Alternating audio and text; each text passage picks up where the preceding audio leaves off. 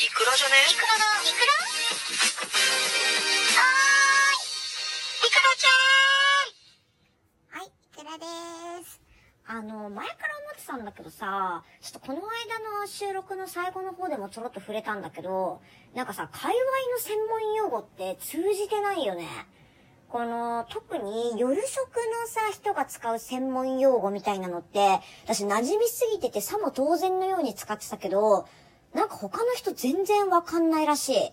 あの、この間ちょっと言ってたのが、誕生日のことをバースデーって言うんですよ、うちら。で、普通の人は誕生日かもしくは、まあ、バースデーだよね。うちらってさ、バースデーっていうのね。で、そんで、あの、誕生日のイベントとかのことをバーイベって言うんですよ。バースデーイベント。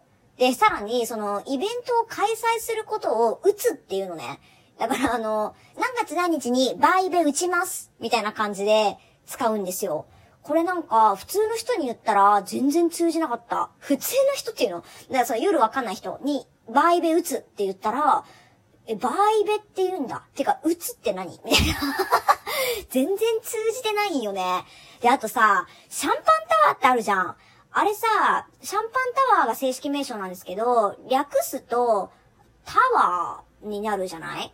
まあ、シャンパンタワーのタワーね。それうちらさ、タワーって言うのよ。だか発音がちょっと違うんだよね。バーイベでタワーやるみたいな感じで使うんですよ。なんか全部ちょっとずつ発音違うよね。バーイベ、バースデー、タワー、みたいな。で、あと、シャンパンコールのことを、基本的にはシャンコって略すことが多いんですけど、まあ、他の略し方だとコールっていうね、コールじゃなくてコールっていうわ。いや、これ一番面白かったのが、あの、お客さんがお店で飲んでる時に、あの、従業員がね、キャストの人が席をちょっと離れるシーンってあるじゃないですか。そういう場面で、誰も周りにいなくなっちゃって、お客さんが一人ぼっちになっちゃう場面のことをオンリーって言うんですよ。オンリー、あの、正しかは、あれね、オンリーね。一人ぼっちの、一人ぼっちじゃないや。あの、一つのオンリーなんだけど、それ、オンリーって言うんですよ、うちら。音全部違うの全部上行っちゃってんのよ。これ何？それさ、ジャニオタもそうなんよね。ジャニオタもさ、東京ドームのことドームっていうのよ。ドームじゃなくて、ドームっていうのね。あとなんかあったかな？あ、これあの発音の問題じゃないんだけど、あの、ジャニオタって新幹線のこと新幹っていうわ。なんでちょっとだけなのに略すんだろうね。あと最前列のことも最前って言うし。あと何かな？えっ、ー、とね、ドームのすっごい上の方の席、あの、まあ、野球見に行ったことある人わかると思うんですけど、40ゲートとかさ、41ゲートとか、もう限りなく上にの最上席に近いところの席を天井って言うんですよ。天井席。なん、なんだろうこれ独特なのかな？そう、あのさ、ジャニーズの、ジャニオタの独特な隠語っていうの？なんか、そういうのがあって、あの、チケットって基本的にファンクラブ入ってないと取れないんですよ、まず。で、ファンクラブ入ってたからと言っても取れないのね。で、その取れなかった人たちどうするかっていうと、まあ、基本的に、あの、良心的なね、すごいあの、誠意ある対応してくれる人だったら、普通に定価で譲ってもらえるのよ、まず。なんだけど、まあ、いないよね。で、その、じゃあ定価で譲ってもらえない時どうするかっていうと、もう積むしかないのよ。あ、で、ちなみに積むっていうのは、定価以上のお金を上乗せするって意味ね。で、その、積む行為は、日本の今法律で禁止されていて、チケット転売法っていうんだったっけな？あの、ダメなんですよ。なんですけど、それなんかね、あの、法律のあ穴と言わないか、その、裏でね、あの、かいくぐってジャニオタたちをやり取りをしてるわけなんですが、そのインターネット上で、そのチケットのやり取りをね、するときに、まあだから直接的な表現にすると、定価以上出せます、みたいな感じになっちゃうじゃない？それやるとアウトなんですよ。なので、ジャニオタのその定価以上出せますっていう隠語が相場理解ありますっていう隠語があって、こうなんか相場理解っていうのは、あの、すごい人気のチケットで手に入らないので、そのプレミア価格がつついているということを理解した上でその分の値段を出しますって意味なのね。だからその相場理解っていう単語をイコール定価以上出せます、詰めますって意味なので、まあ、基本的にはその相場理解の人に譲るよね。定価で譲ってくださいってところにはまあまあまあ来ないんじゃないかな。その、結構ね、お金かけていっぱいいろんなコンサート行ったり、ね、本気でやっ追っかけてる子たちは、まあ多分相場理解で動いてるんでしょうよ、今でも。でもどうなんだろうね。今ってデジチケだから相場理解でも無理なのかな？私らの時は相場理解基本でしたね、それは。や、ったわ。隠語ってさ、おもろいよね。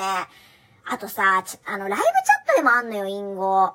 え、隠語っていうのかな？あの、表記すると引っかかっちゃうから、まあ、だからあれよ、あの、出会い、出会い系って言わないか、なんていうの？なんか、あの、パパ活とかさ、そういうので、ツイッターとかでさ、やりとりしてるときに、個別いちごって書いてる表記あるじゃない？その、個別の方はカタカナで、別は、あの、別途の別ね。で、個別。で、いちごは、あの、なんていうの？えっ、ー、と、フルーツのいちご。いちごなんだけど、その、個別いちごっていうのは、ホテル代別の1万5千円って意味なんですよ。個別いちご。そういう感じで、チャットの方にも、ライブチャットにも隠語があって、あの、即脱ぎ、即見せっていうのがあるんですよ。まあ、これ聞いてすぐわかると思うんだけど、即脱ぎ即見せっていうのは雑談なしで繋がった瞬間からすぐプレイを始めるって意味なので、まあ、要はだから、接続後、10秒以内にもう服を脱いで、いきなり追っ始めるってことよね。これね、女の子側からするとね、すごい嫌なのよ。だって下手したら1分以内に切られるかもしれないから、なるべく1分から2分の間雑談で繋ぎたいのね、こっちは。だから、あの、男性のプロフィールに即脱ぎ即見せのみって書いてある人は、ちょっと、うわって思うね。あの、なんかこう、ケチってるじゃないけど、まあ手慣れてんなっていう感じで、ちょっと嫌だなって、こっちはちょっと思うかな。なんかね、そういう隠語あるわ。確かに。キャバクラって隠語あったかな？あ、裏引きとかか。裏引きは私やりまくってたんですけど、裏引きっていうのは、あの、お客さんからお店を通さないでお金をもらうんですよ。そのお金をもらうことをまず引くっていうのね。これなんかちょっと悪いよね。なんか引くって言うんですよ、お金もらうこと。でね、裏引きっていうのは、裏でお金を引く。えーと、なんかまあ、スマホ代払えなくて、ちょっと通信料がやばくて、携帯止まっちゃう、家賃払えない、ピエーンとか言って、裏引く。ね。その裏引きしたお金で私ホスト言ってたんで。いや、まあそういう感じですよ。でさ、結構風俗嬢の子たちもね、裏引きしてる子いるらしいので、まあ、夜の職業だと普通なんじゃないですかね、裏引きは。うん。なんか面白いね、この隠語の話。ちょっとまた、なんか思いついたらライブチャットの隠語の収録撮ろうかな。はい。ということで、なんか皆さんからですね、あのー、いくらちゃんの使ってる言葉これよくわかんないよっていうのあったら、ぜひ教えてください。